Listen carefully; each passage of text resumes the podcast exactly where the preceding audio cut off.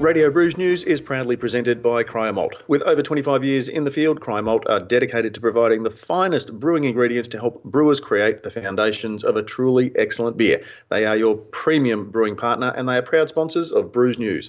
And more specifically, this. And this is Brews News Week. I'm your host, Pete Mitchell, and joining me, as he often and in fact always does, Matt Kirkegaard. G'day, Matt. Usually does, yes. Good morning, Pete. How are you?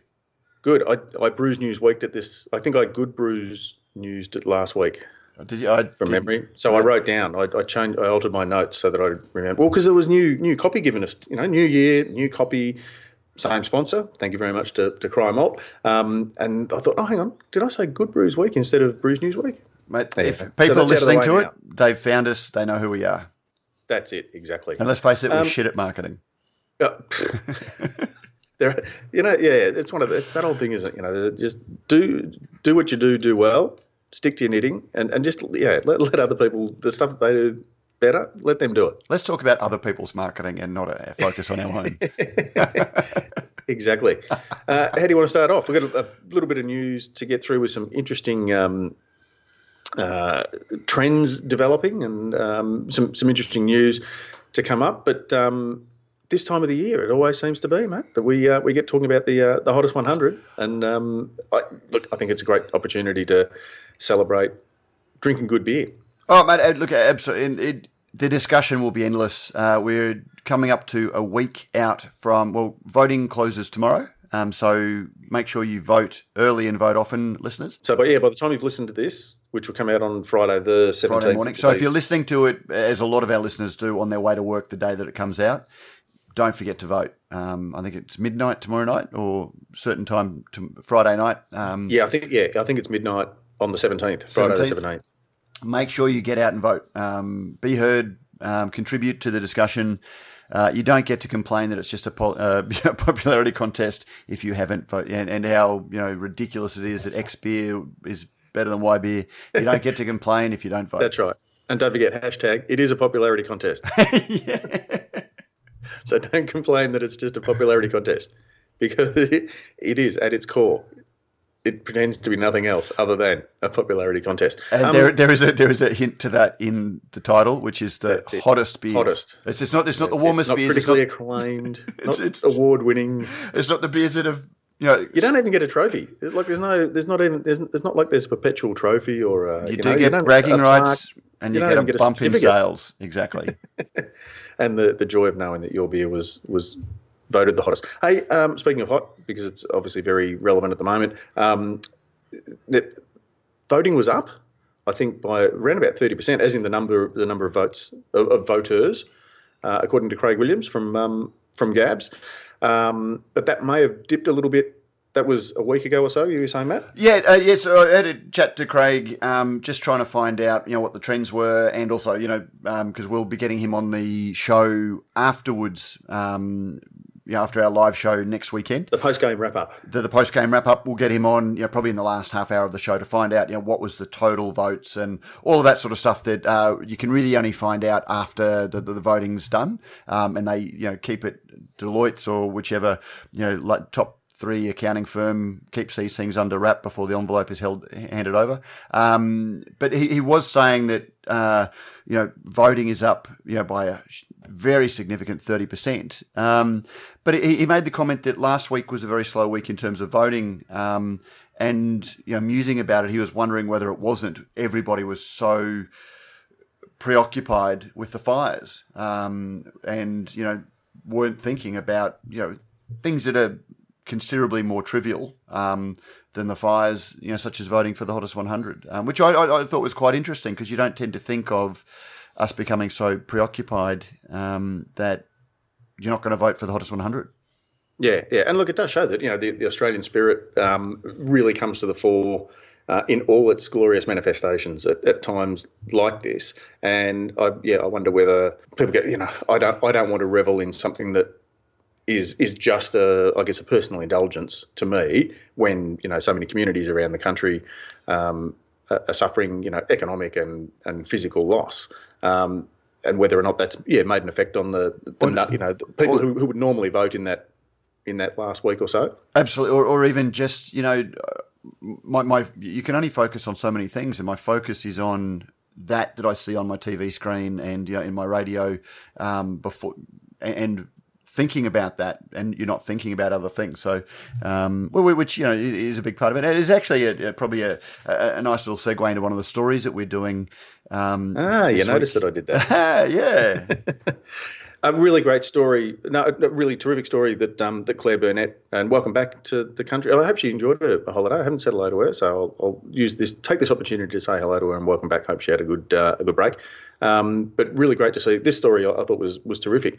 Um, support local. This is the the breweries uh, urging um, as the bushfire closures continue. Uh, breweries, specifically in the Victorian High Country, are urging beer drinkers to support them and others by stocking and buying beer from breweries affected by the bushfires.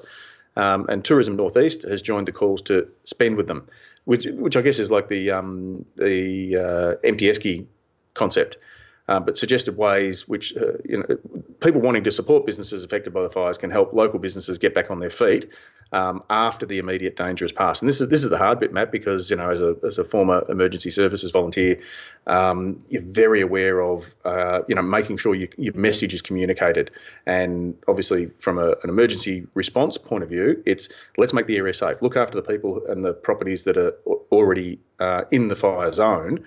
But then once that sort of um, immediate threat is, is is lowered, can you then kind of I guess open the gates and welcome people back into the area, or do you say no? Look, just at the moment, you know, fire trucks are big, um, equipment, plant, logistics, it's big. Um, you don't want holiday makers, caravans, um, you know, Kia Ceratos plugging the you know the one road in, the one road out of, mm. of, of small towns. So um, I think some people have been a little bit, oh, should, should we go and visit now, or should I go and buy a beer from a karma keg, or should I go to my local pub that's doing a, you know, a, a raffle?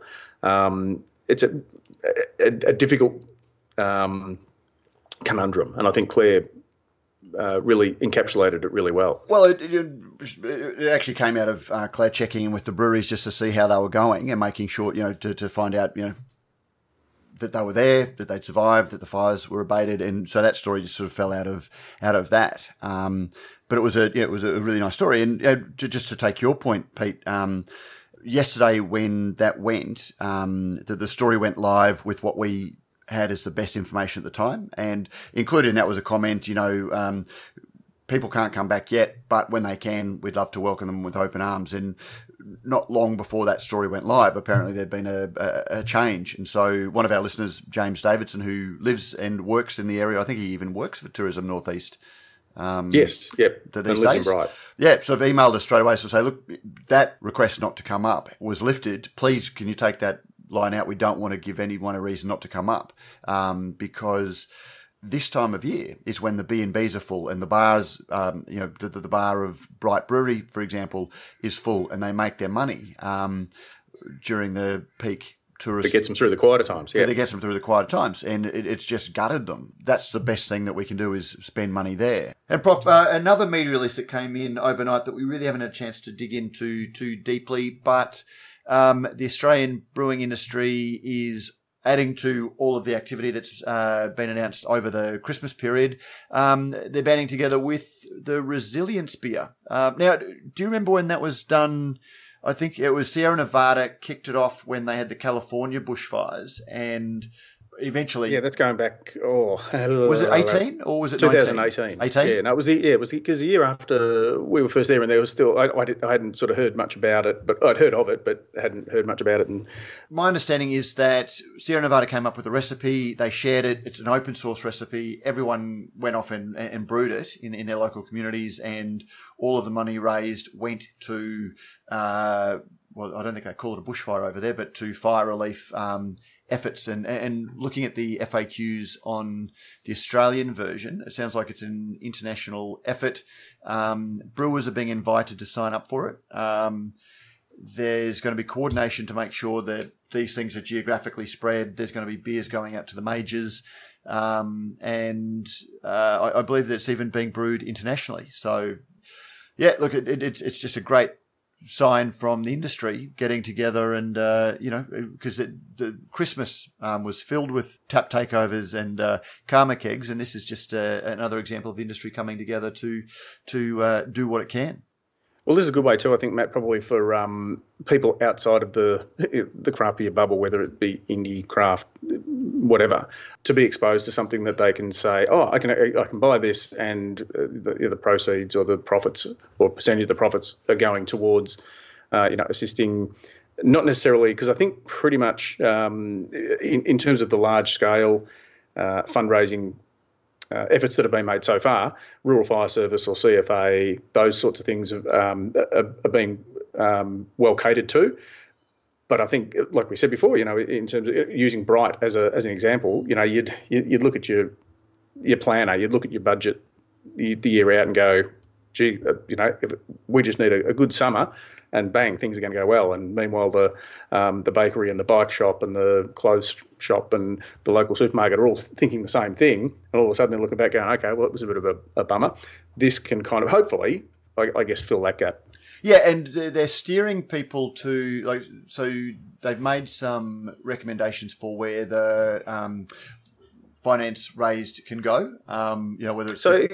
just looking at the sorry to interrupt you, but there's a so Resilience Beer is a, a group that's been formed, a working party or a, a coordination, a project manager, I guess. Yeah, I think it's a fairly spontaneous coming together based on the the lead that Sierra Nevada had. Um, yeah, coming together because obviously, like you say, you don't you don't want all of the beer turning up in one geographical location and people physically can't buy it all. You want it. You want to make sure that all the different areas are being covered, I guess. So th- there is some sort of project management there, coordination behind central it. Central coordination yeah. behind it, um, and yeah, and it's sort of making sure that there's not. Yeah, well, I, I guess uh, it's, it's, early days. It's just been coming together, um, and at this stage, they're calling for brewers to, to get involved. But uh, yeah, so I, I, guess we'll be seeing resilience beers coming out. But of course, um, there is also, you know, like they're, they're very important.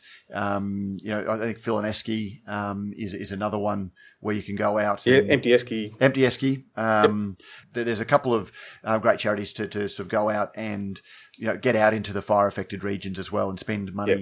in, in, there. So, uh, but it, it's but so given our, given that our reach, particularly through Good Brews Week and uh, Australian Brews News more widely, is primarily the prosumers, as we love to call them, and uh, also most of the industry, i.e., particularly brewers. Um, so brewers can register your get online and register yeah. Uh, expression of interest, and then the committee or the project coordinator will take it from there. Yep, I presume so. Yeah, so we only got the media release last night, so we're still uh, getting to the to the bottom of everything. But uh, get in touch if you're interested. Get in touch. Um, I, I, guess if you're a venue, you can register your interest in um, taking uh, the, the, beer once it's available, and as a consumer, you know, look out for it um, when it comes. Excellent, Matt. Speaking of beer, as we often do, um, Royal Queensland Beer Awards coming up. Uh, entries close on the 31st of January. So um, a shout out to, and not just to Queensland brewers, but obviously Queensland brewers, uh, I guess, have the the most uh, to gain, uh, and it, it's obviously easier for them to well, it's easier, support yeah. their own their own uh, local local beer awards. Um, yeah, so 31st of January. Um, uh, is the cutoff for uh, for entries. Make sure you get out and and do it. Um, your head steward again, uh, is it Chief Steward? Chief Steward. Chief yep. Steward. Um, yeah, some amazing, like really good judging panel from what I've seen.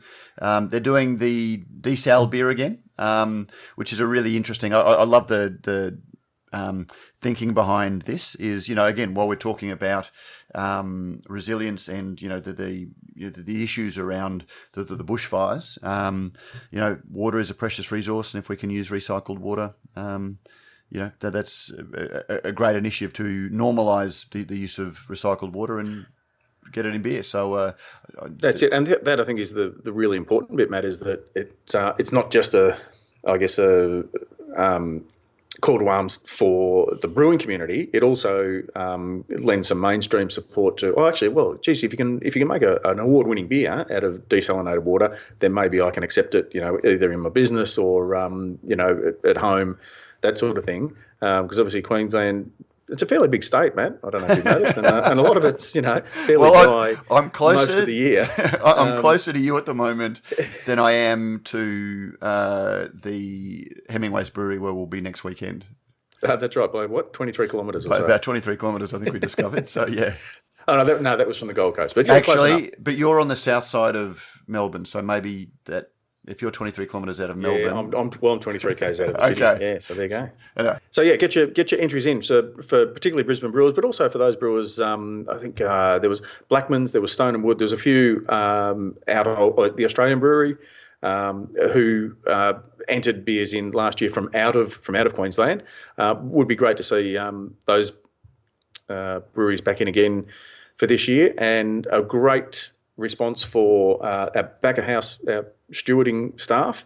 Um, Right. And just a, just a quick shout out again that there's a great opportunity for uh, for people who are genuinely interested in, in beer and who perhaps look at want to look at taking that next step and becoming an associate judge and then down the track a judge. We've already got a couple of um, opportunities this year for uh, for people who have been helping out in um, in a volunteer capacity to sit in on on some sessions and uh, take the next step in in becoming an associate judge for the uh, for the Royal Queensland Beer Awards. So uh, if you have registered an expression of interest, uh, we'll be getting in contact with you shortly. Once you know Christmas and New Year and everything's all out of the way, and we've got a bit of clear air, we'll send out some stuff. But um, yeah, if you'd like to be involved, um, keep an eye out. Excellent. So yeah, do that. And uh, actually, I think one of the, the, the they're running a beer festival as well. Um, so it's consumer. So they, they've really looked at how they can make this uh, awards have consumer out, you know, um, good outcomes for the, the businesses that win. So it's not just you get to put a bit of bling on your, you know, bottle or your, Tack next. tackle, yeah. Um, if you enter, I think you get free entry to the um, Consumer Day. Um, so it's essentially a beer festival where you get to sell beer, and I think you get to keep 100% of the takings, or, you, or there's a small percentage, a much smaller percentage than most beer festivals taken out to just to cover the Yeah, costs. I think Um, there's a fair there's a fair chunk that you you get to keep, and then there's a small percentage of um, of after that. But also, you get to nominate. I think now Phil, the organizer, will who's a listener, will um, let me know if I've got this wrong, and I'll correct it. But I think there's also they're looking for um, essentially an inverted commas drinkability award that will be you know the, the the best. So you can you don't have to brew a beer specially, but if one of your beers you've entered you think you know is just a shoe in for um, a consumer um, and media panel to decide what's the most drinkable beer or the you know most you know the, the perfect beer for, for a day at the Ekka, um, you can just sort of tick a box next to that as well. And I, I there I think there's a potential that it can be poured at the the Ekka or certainly uh, used um, in, that sense. So really good outcomes, not just the you know the cost of entering the awards. There are you know potentially some great outcomes for uh, brewers that have made some good beers. Yeah, that's right. Yeah, so get your entries in now. Speaking of beer, Matt, Uh, do we do that? or we do a bit. or seltzer? something we don't often talk about, but uh, I did notice um, that we've got a, a story here. Uh, the headline, which reads IWSR: Wine consumption in the US declines for the first time in 25 years. Yeah, Total I'm- wine in the US decreased in 2019 for the first time in 25 years, posting a point a 0.9% volume loss from the year prior, according to preliminary figures released this month by IWSR Drinks Market Analysis, who are the leading authority on data and intelligence on the global beverage alcohol market. Yeah, just before people start emailing, because we do get a couple of comments, and you know, just you know that, that good humoured. We get um, complaints. Why don't you talk about wine?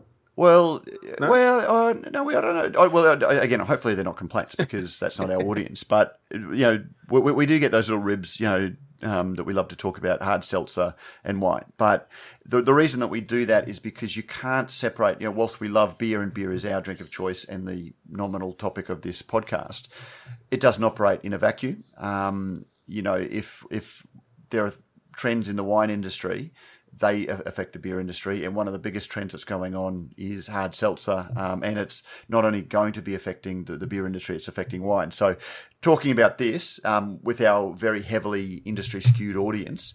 Um, the it, it, it, it's just one of those things that we talk about because it is a, an important thing that they are going to have to navigate. Um, and uh, uh, the IWSR, I thought it was a wine research body, but it's I think it's a drinks industry body, you know, research body uh, itself.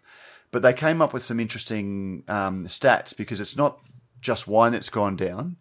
Um, beer volume in the US was down by 2.3%, as was cider 3.8%. Distilled spirits and ready to drink products continued to post gains of 2.3 and 49.7% respectively. Um, so that's the hard seltzer. Despite Yeah, decreases in the beer category, which represents a lion's share of the alcohol sold in the US. So obviously that's you know, a, a, what a 2.3% sale in the beer sector is a huge volume, even though it's a small number, whereas a 49% growth in, you know, seltzer A small base, yeah. off a small base is a huge number, but, you know, I, I don't know how that compares in terms of, actually, I do know how that compares in terms of volume, or in, certainly in terms of dollars, because when I was looking into it, um, Rob McMillan, uh, Executive Vice President of Silicon Valley's wine division, told Wine Searcher, again looking at these figures, and they released their own report. Um, he said that hard seltzer was up to 14 billion in total sales last year, according to Nielsen, after selling under 5 billion in uh, 2018. For a little perspective, Nielsen estimates that just 14.4 billion in wine sold in restaurants in the past year. So hard seltzer in total sales last year already matches the wine sold in restaurants over that same period. So Wow. there's not too much longer that we can say, um, you know, hard seltzer off a small base. Um, the way Yeah. that we can off alcohol-free beer still, for example, but you know, it, it, it, it's a major thing. And you know, again, at my little, uh, you know, don't quote me on this, but um, emails, which I love, keep them coming, um, because it does give us the insider's view, and we know that not everything can be um, attributed or quoted, or you know, but that should be discussed. Um, there are, you know, expect uh, 2020, the summer of 2020, to be, uh, you know, late 2020 to be the summer of seltzer um, in in Australia. Um, apparently, a number of you know craft breweries, including independent craft breweries, are going to be uh, getting out there with hard seltzers. Matt, I listened to uh, a Brewbound podcast uh, over the holidays, and uh, I'm pretty sure it was Justin, who we were lucky enough to to meet up with in um, in Denver, and had a, a really good chat with. Um, made the comment that uh, in the same way that we used to talk about, you know, it, it was a microbrewery or it was a boutique brewery, uh, then it became a craft brewery, then it became an independent brewery. He's saying, you know, perhaps over the next 18 months, two years, whatever it might be, we'll actually be referring to a, a, um, a, a maker of craft beverages rather than a than even talking about a brewer or a craft brewer. We'll talk about, you know, a, um, a creator or a maker or a brewer of craft craft beverages. So it can include those hard teas, the hard seltzers, the distilled products, uh, whatever it might be, ciders as well as as well as beer. So so getting out of that, let's stop talking about or stop thinking about ourselves as a brewery as you know as such.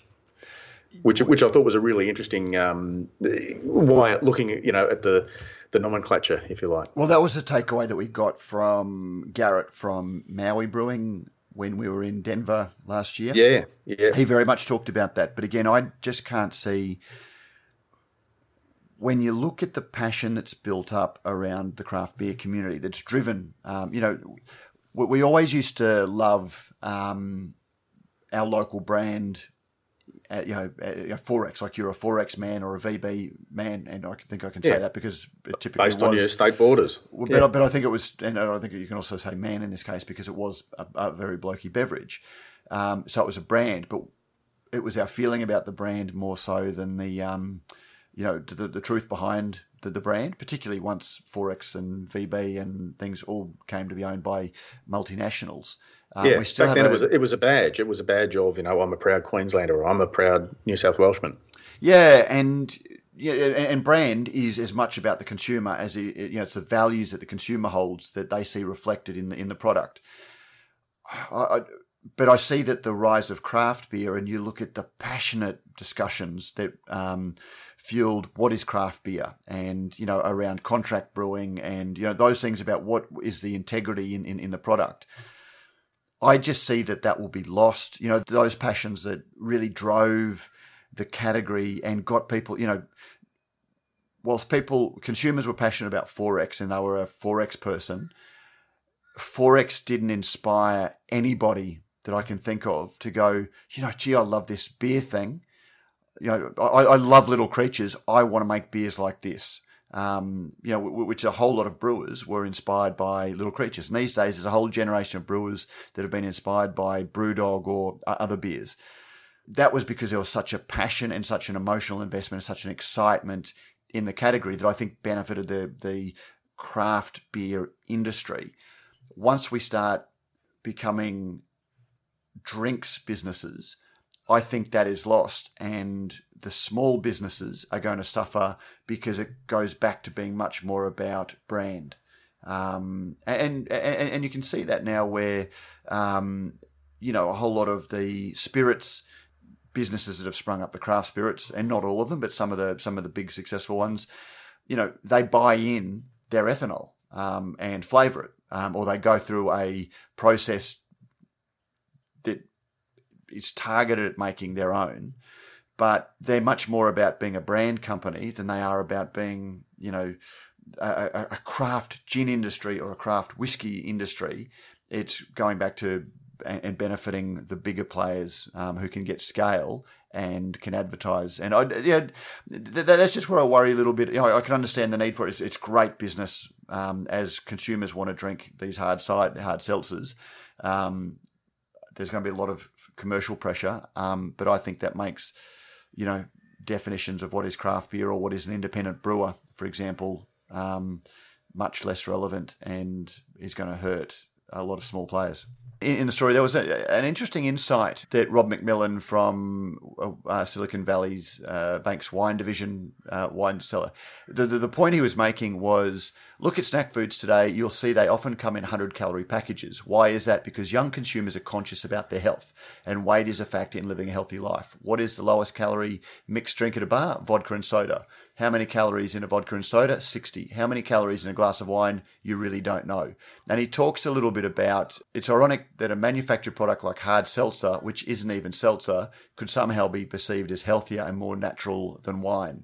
White Claw sales continue to skyrocket. And then somebody from Wente Family Estates, Amy Hoopes, um, those seltzers went out and spoke the language that consumers were looking for. I'm on a keto diet, Amy said, and I'm limiting my carbs. We don't, but we don't promote wine as low carb. We don't say it's gluten free. Um, and I think that's a, you know, I've railed against gluten free beers for a long time because they're not healthier for you. But uh, from a marketing perspective, if consumers are looking for low carb and you're speaking low carb, um, and that, that is the competition that beer has, in an in- industry where healthfulness comes in. Yeah, for sure. Well, I've got you, um, and talking parochialism. Um, do you want to talk through the the story of the, the we posted about uh, the Queensland Brewers having their say on, on the new licenses, which I think is pretty, pretty uh, important and relevant. Yeah, yeah, yeah. Just uh, just important um, community um, affairs announcement. Um, the Queensland government craft beer strategy that I've been a little bit critical of in the past actually seems to have come out and um, you know they're consulting the industry on looking at um, policy changes around the license. Um, which I, I, I, do have to say, Prof, initially wasn't even in the craft beer strategy, um, and I, I was banging them about it you know, on, on radio when the craft beer strategy um, and the minister came out and said, "Oh yes, okay, well we, we are also looking at um, licenses." So this is a big win for craft brewers. So get out and say, uh, you know, if if you notice that wine can get to a food festival and you can't, that's because of the license that they operate under. Um, and I understand that the changes mean that if you're a craft brewery, um, a small craft brewery making less than 4 million litres, you may not have to get a hotel license to sell other craft brewers beers. Um, so you'll be able to have guest taps. So this is very much about craft, Queensland craft brewers being able to support other craft brewers in your tap room, um, which is a really important um, route to market uh, initiative for small brewers. Um, and it's, it's, also great for uh, for your, for your tap room because if you know you, you can, for example, I think even put on a small brewer from another um, place. So if you don't make a gluten free beer, you can buy in um, two bays and have a two bays tap. So your consumers who are gluten free can have a full service while still supporting small local um, uh, breweries. So if you are in Queensland, I think even other breweries who stand to benefit can have their say on um, craft brewing on, on these craft brewing licenses because you can potentially benefit. So um, there's a link on the in, the show notes. Go and see it. Um, just one little um, side to that, Pete. There, there was a bit of a discussion that I couldn't participate in, but do you remember the the, the brewery? Um, what was it, Brisbane Brew Partners? Yes. Um, yep. over that way, and you know he was going to have a five million dollar investment fund um, that wasn't a fund, and he, he, he blocked me on all social media um, after I raised questions about that. Um, but he's now opening and trading. I don't think he's brewing. I don't think he's a brewery. Um, but he was complaining on, uh, you know, one Queensland brewer was encouraging everybody on his uh, LinkedIn site to um, support this. But I saw that he was uh, um, railing against it because he's now got a hotel license and he was railing against, oh, I shouldn't have had to get a hotel license if, if this was coming through. This is going to penalise me. Um, of course, he's not actually brewing yet, so he doesn't seem to benefit. But there are a range of views, and there are going to be people who are going to be complaining against it. So if you are a Queensland brewery or you stand to benefit um, from these changes, which are really positive for small independent brewers, um, get out and have your say. Speaking of railing against it, Matt, ABAC advises breweries oh, to audit social media yet mate, again. No, no, no. Sorry, I thought you were going to. That could have been so much better, Pete. Speaking of rallying against something, or railings for something. Yeah, go on. No, slot, slot it in. Slot yeah. because it was good. Yeah, yeah. I don't think anyone's noticed yet. Uh, do have to thank our good friends at Rallings Labels Packaging and Stickers. If you're doing a special beer to raise money for um, fire relief, um, for example, in any way, um, and you want to sort of tell a story of how much money is going, these guys are the guys to call because they can do a small run of your label to put on that special beer to tell the story to the consumer about how you're giving everything um, involved in, in this beer. Call Rallings on 1300 852 235. That's 1300 852 235 to discover a more efficient way to get your small batch canning labels done. In the show and notes. We often, we often talk about agility and, and nimbleness, and um, Rallings is a great example of that. Uh, being smaller, and, and more agile, they're able to, to do those quick turnarounds for something like this that, that comes up. Like you said, you know, if you want to do something for, for bushfire relief and you want to put a, a sticker, sticker, you can even get a, a, sleeve that goes over existing cans just so that you can sort of say, here's the um, particular donation source that we're sending our, our profits to or whatever it might be. So you can see on the on the label and they can, you know, do it a lot quicker than, than perhaps some of the bigger guys can. Exactly, exactly. So well done, and thank you to your support and helping us keep this show on the road.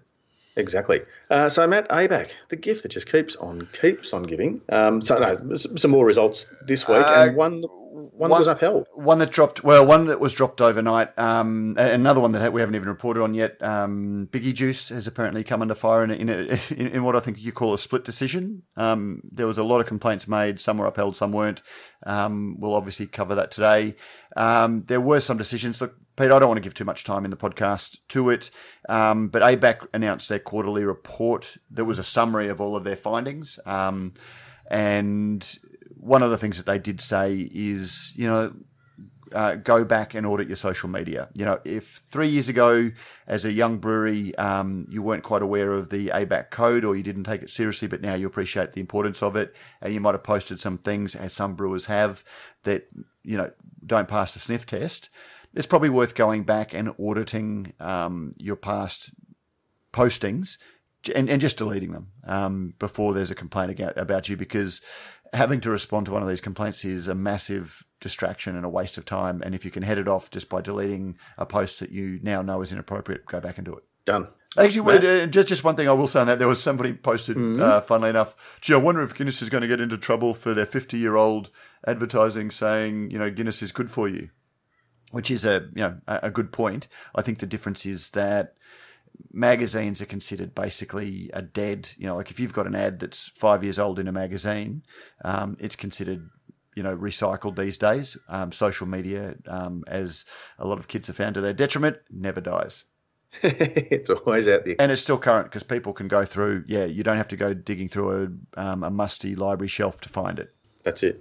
You cannot get that genie back in the bottle. Hey Matt, speaking of genies in bottles, have you seen a great big bottle of beautiful green algae liquid. Wasn't this a great story? Yes, well, yesterday when we recorded, um, Uh, and, and funnily enough, I just happened to jump in the car and heard um, Richard from Young Henrys uh, talking about it on ABC Radio that you might be able to find um, in, in, a link on your ABC listening app. But why would you when you can talk to us about it? Um, yeah, so Pete, anyone that's ever done a brewery tour has probably seen the bubbling, um, you know, uh, pot. The result of fermentation. Fermentation, you know, and, and the smell of CO2. And there's a lot of CO2, you know, we're, we're talking about CO2 production and CO2 in the atmosphere, and breweries do produce a lot of it. Um, you know, uh, not through just process, not not just through electricity, but through the actual brewing process. And this is a really interesting um, thing where uh, Sydney, uh, where Young Henrys are part of a research study from the University of Sydney, I think it was University um, of Technology Sydney, Sydney, so UTS, where they've got a massive bag of algae that I believe they pump the um, CO2 through, and the algae feeds on the CO2. Um, so the the algae grows. I believe it puts out oxygen. Um, yeah, it, well, um, there was a quote there from Leen Labeeuw, um, who's a research associate at, at UTS. One 400 litre bag can produce as much as much oxygen as one hectare of Australian bush, so it can actually clean up a lot and provide a lot cleaner air. There you go. So yeah, and so this is this is amazing. Um, uh, it's a really it's some really exciting stuff. It's it's it's not a cure yet, but it looks like it's uh, showing some really good um, uh, results. And the other thing is that the algae can be used for a whole range of things. Um, so, so you, you, are growing the algae, you end up with this bag of slime apparently, and uh, they're looking into what that can then be, you know, farmed um, and, and and turned into things like plastics and, and, and other things, which is a really really exciting thing. Um, yeah, yeah, yep. That's it. So reducing carbon emissions and producing food, pharmaceuticals, and even bioplastic pretty cool stuff. And like like you said uh, in the I think it was on the Radio Brews News Facebook group, the closed book, uh, the closed group page. Um, there was an article there. I think, or was it? It might have been in the main feed. But anyway, you said that uh, somebody said, "Oh, look, you know, only the bigger breweries are able to do this because there's a lot of CO2 capture in, in larger breweries and not just macro breweries, but large independent breweries as well. This well, is something that's going to be a, like, and it's like we, we, we talk about with, um, you know, packaging lines and canning and, and things like that. Never used to be available to the smaller brewers, but technology now is sort of catching up to the point where, yeah, we can we can make these smaller footprints and, and less expensive to run and to buy um, this is hopefully the, the next step that something that's only been available to bigger brewers in the past will be available to smaller brewers, recapturing and reusing the um, the CO2 that otherwise would just sort of bubble off into the atmosphere. Yeah, and, and that was one of the things because we did a story a couple of years ago because some of the CO2 that's used in brewing, you know, there's been CO2 shortages because of the way that it's produced. Um, you know, it comes from the manufacture of um, uh, fertilizer. Um, and I sort of think, well, hold on, there's all of this CO2 just going up in the air, but apparently it's not food grade and it involves a little bit of capture and scrubbing. Yeah, scrubbing, yeah. Um, to, to, to, to, get it. Um, and that's been something that big breweries could do. Um, but um, apparently, uh, actually, Tom Wood, who's a brewer at Little Creatures and a regular listener, um, and it, it, turns out has degrees in you know environmental science and things like that. Um, so he um, uh, you know, commented that they are getting smaller, and that's a really positive thing. So, you know, not only do we consume, you know, through our power, but you know, when you're producing it, the more you can capture, the, the better it is. Yeah, exactly. Um, now, before we finish, uh, and speaking of uh, you popping up in my Facebook feed, um, I, don't know whether you bought a beer, but I certainly I saw a picture of a, a beer that you yeah, had an interesting can on and best before date. okay, yeah, like I, we haven't spoken about Stone for a little while, but it's it, you know it's, it's, it's one of those things that I do, and for listeners that have joined us, Stone is a bit of a bugbear, or, you know, bet noir um, for me that, that we do talk about. It's something personal. They make amazing beers, and you know, the experience that we had at Stone Gardens last year was awesome, and showed how well they're doing it in their backyard. Um, but there is a bit of history. And you know, ten years ago, um, Greg Koch was railing against um, not railings, but railing against um, you know the great market sale of his beers here, and you know gave a whole. And when I interviewed him, and I sort of took up the cudgels because I agreed with him. You know, he made some really, really strong points that the beer wasn't going to be as good. You know, they were very passionate about their beer. The beer wasn't going to be as good as they wanted it to be, and so it was an insult to them as a as a business to drink inferior, and it was embarrassing for them to drink inferior beer. And if it's on sale in Australia, it's going to be expensive, and it's just going to sit on shelves, and it's not going to be as good. And uh, you know, so in the very, very early days um, of Australian Brews News ten years ago, it was something that I raised. And mate, there are still retailers that are very unhappy, you know, because they were selling grey market beers, which there weren't importers at the time. There weren't uh, as many breweries as we've got now. There weren't comparable beers that we've got now. So anyway, yeah, yeah, it's just been one of those things that I've, has become a habit. Whenever I'm in one of the big box retailers, I just always walk past and look at the dates just to sort of see how they're going for my own interest. And one of the ones I always look at is Stone beer um, because of that background. And you know, I, I, I almost never see beer under six months um, on on the shelves there. Um, and this was one that you know the, the best before date. It was two months past the best before date, which was already twelve months past the brewing date. So the the beer was brewed in 2018. It was best before November 2019, and it's you know there was this whole fridge full of it um, on the shelves. Um, so yeah, so I, I tweeted it, and uh, you know I um, just you know, no, sorry, I didn't tweet it. I just have shared it on our group because it's a bit of a joke for. Um, it, it's been a bit of a continuing theme on, on the podcast. I didn't share it more widely. I did send a, a photo to the distributor just to sort of say, look, you know, I don't want to start any fights, but um, you know, I, I saw this. Um, yeah, and you made you made an interesting point there, Matt. Too, you know, going back to 2011 and, and, and Greg Koch and his views back then. Back then, people wanted Stone beer because there wasn't necessarily a lot of easily available Australian beer that was that was even similar. Let alone, oh yeah, we can get that here. Now that that's really changed, um, and there's no there's no necessity other than I really want to drink a, a beer brewed by Stone um, to, to buy that beer now because you can you can get it from so many other breweries. Yeah, and it, ever since the climate action last year, and you know, it, I've been giving a lot of thought um, to you know how we, we we can march down the street and you know with a placard that says, I'm against X, you know, I'm against Adani or government do something. Um, but to me, like that's outsourcing the, the, the, the, problem. And, you know, particularly if we are asking the government to do something, because, you know, think about it, the, the craft beer industry is, the, the small brewing industry is pretty inefficient. Um, we use a lot more water than the, the, the, big brewers, for example. I think Yatala is down under two and a half litres of water used per litre. I think a lot of breweries are well up over five. And if we start saying to the government, you need to do something, there's every chance that they'll come back and say, okay, well, um, drinks producers um, need to use less than X percentage of water um, for you know everything. And craft brewing is in, is inherently uh, the, the craft brewing model as it stands now is pretty unsustainable um, because you know beer is a perishable product that needs to be kept refrigerated.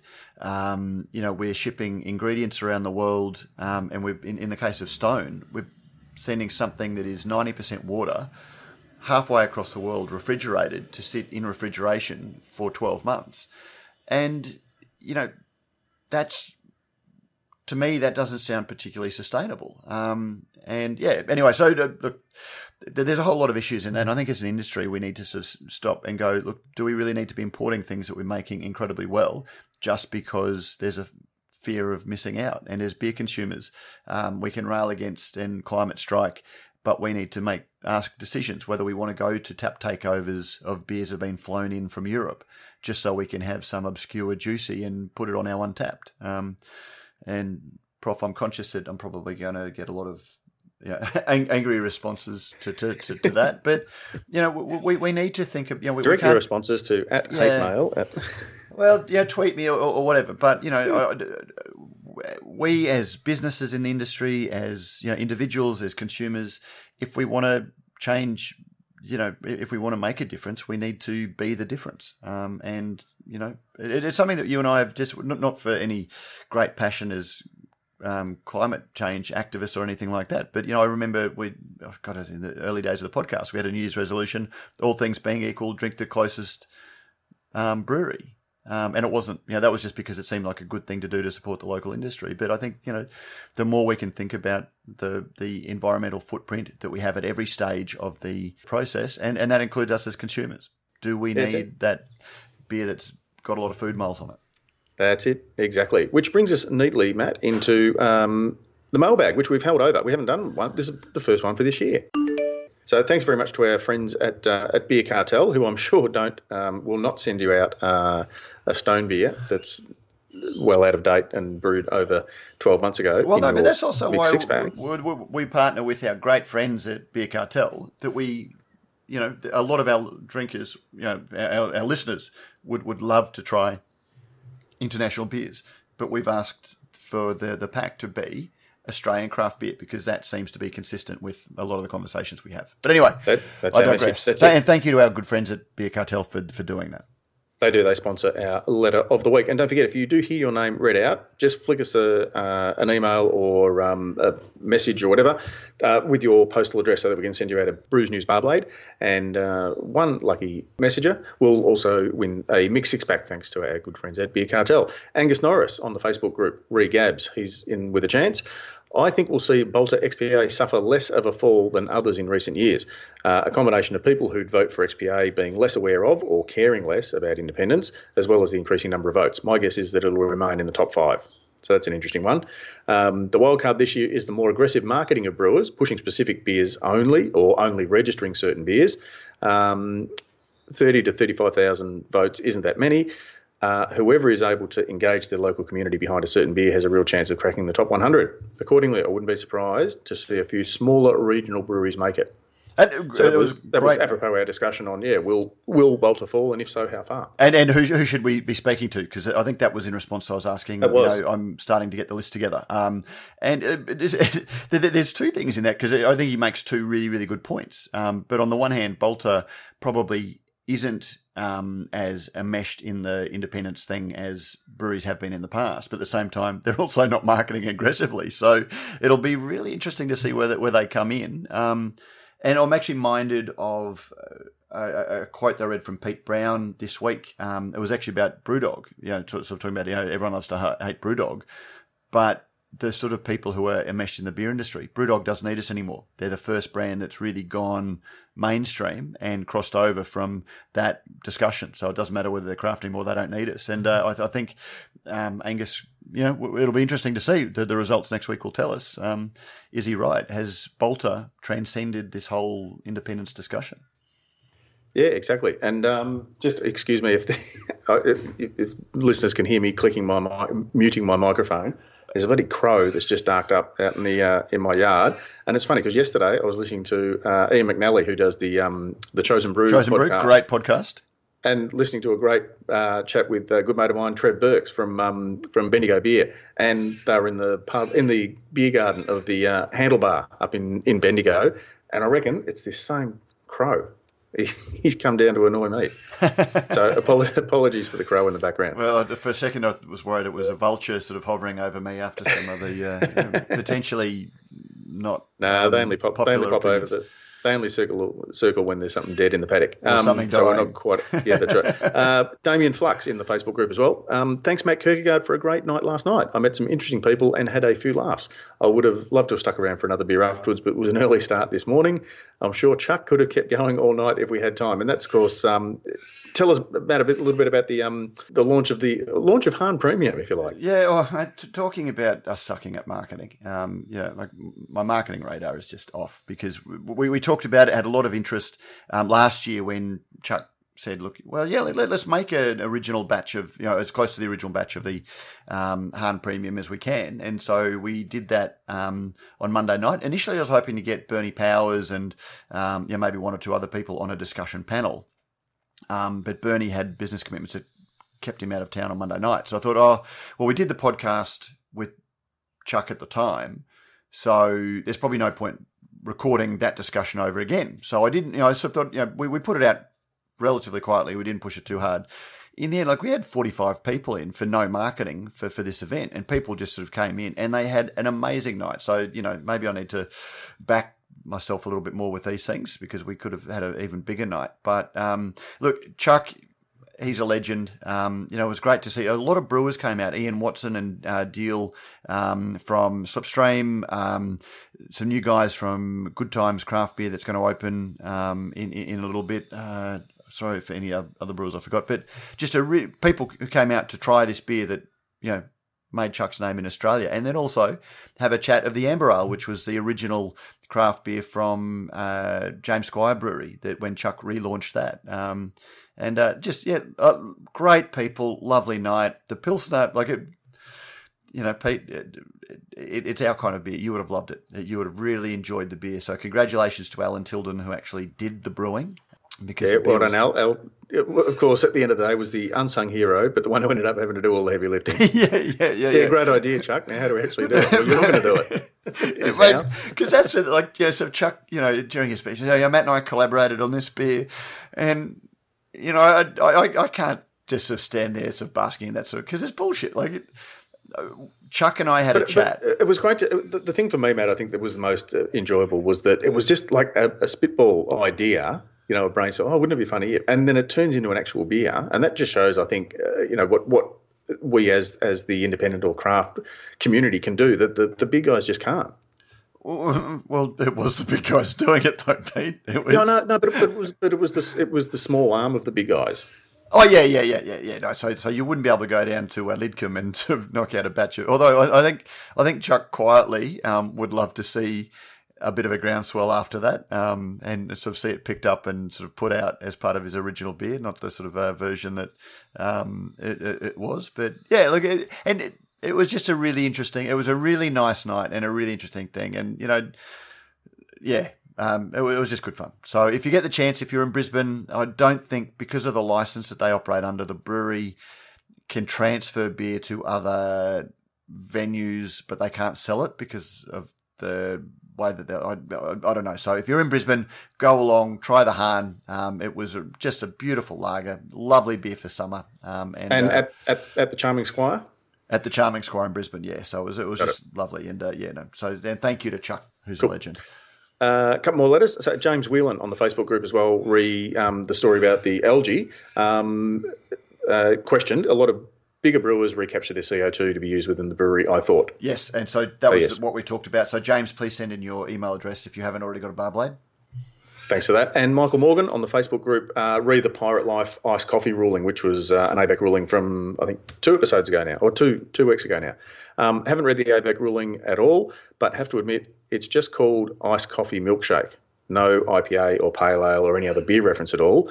Advertising wise, yes, it's pretty ambiguous, which is a good point from Michael. Yeah, and that was in response. If you go back, and I don't want to sort of go into it, I wade into the the comments probably a little bit more than I wanted to. Um, but you know, there's a lot of angst about ABAC. Uh, to be fair, it does seem to be people who aren't in the industry. It seems to be people who are interested in the industry, you know, consumers and highly invested consumers who talk about ABAC being the fun police and ABAC should get a life. Um, but yeah, so uh, Michael's comment was quite interesting probably a good point at which to finish up this week's episode of Good Brews Week, Matt. It's going to be fairly busy because I've got uh, the Great America, uh, Great GABF, Great Australian Beer Festival down at Geelong in the uh, in a, a, brand new uh, location for the first time in eight years. And then, Matt, of course, the weekend after that, Gab's Hottest 100 reveal, and we'll be up in uh, in Cairns on the wharf at Hemingway's doing our live. Uh, and I saw, yeah, download the uh, Mixlr um, there's a link, I think, in the. We'll probably put it in the show notes as well. Um, but it'll be great, yeah, if people can um, register their interest and they can give us questions to ask the guests or they can make their comments about and predictions about what they think might happen. We're going to come in just before the top 20 is announced and go live for a couple of hours there and then for an hour afterwards. That's right. So last two hours of the countdown and then the hour afterwards for the post game discussion. You know, again, Pete I, I, can't believe people want to listen to it, but I, I, keep telling myself oh, it's a little bit like the cricket. You can have it on in the background, um, or you know while you're doing your chores, much the same as this. So, um, if you are interested, if you want to hear you know firsthand and in the heat of the emotion, um, the the reactions, and and, and that's for me, seeing the uh, uh, emotions two years ago when we recorded at Balter, and you know Mick Fanning, um, you know, was as, as excited as uh, you can imagine. Um, Joel Parkinson left a wedding to come in and sort of talk to us last year, seeing how nervous Scotty was um, in in the lead up to it. Um, that's one thing that we are able to do is capture a lot of excitement and the emotions and um, the heat of it. Um, so if you want to listen, um, jump on the website. You can download the Mixlr app, so that way you can sort of talk with your fellow beer lovers. You can communicate with us. We'll be monitoring it and relay your questions to our guests uh, as they're on the line. Um, or just you know listen, um, or otherwise it'll be at the website. So there'll there'll be a variety of ways you can do it, or just download it as a podcast later. Yeah, listen to listen listen back to it. Interesting guests. We've got a few of our um, our old standards who we like to speak to, but also a couple of um, interesting new guests that we're going to have a chat to about the uh, hottest 100 this year. Yeah, absolutely. So listening over on, on, Australia Day. Thanks very much again to Cryer Malt, to Rallings Label Stickers and Packaging, and to Beer Cartel for sponsoring this. And this is Good Brews Week. I've been your host, Pete Mitchum. He's been Matt Kirkegaard. And thank you. I, uh, I reserve my greatest thanks for you, the listeners, for making it all worthwhile. Uh, have a good one, Matt. Thank you, Pete. You too. And uh, we'll see you all for the next episode.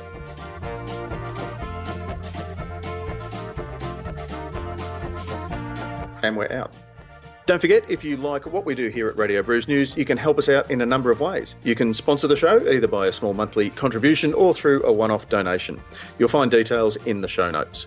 You can also review us on iTunes or whatever your favourite podcasting service happens to be. Let us know what you think and help others find and discover our shows. Finally, you can tell us what you think about what's going on in the beer industry by emailing us at producer at brewsnews.com.au. All letters received will receive in return, as by, by, way of thanks, a Brews News bottle opener. And thanks to our very good friends at Beer Cartel, the letter of the week will receive a mixed six pack of great Australian beer. We love hearing your thoughts on the stories we cover because, as you may have heard, beer is a conversation.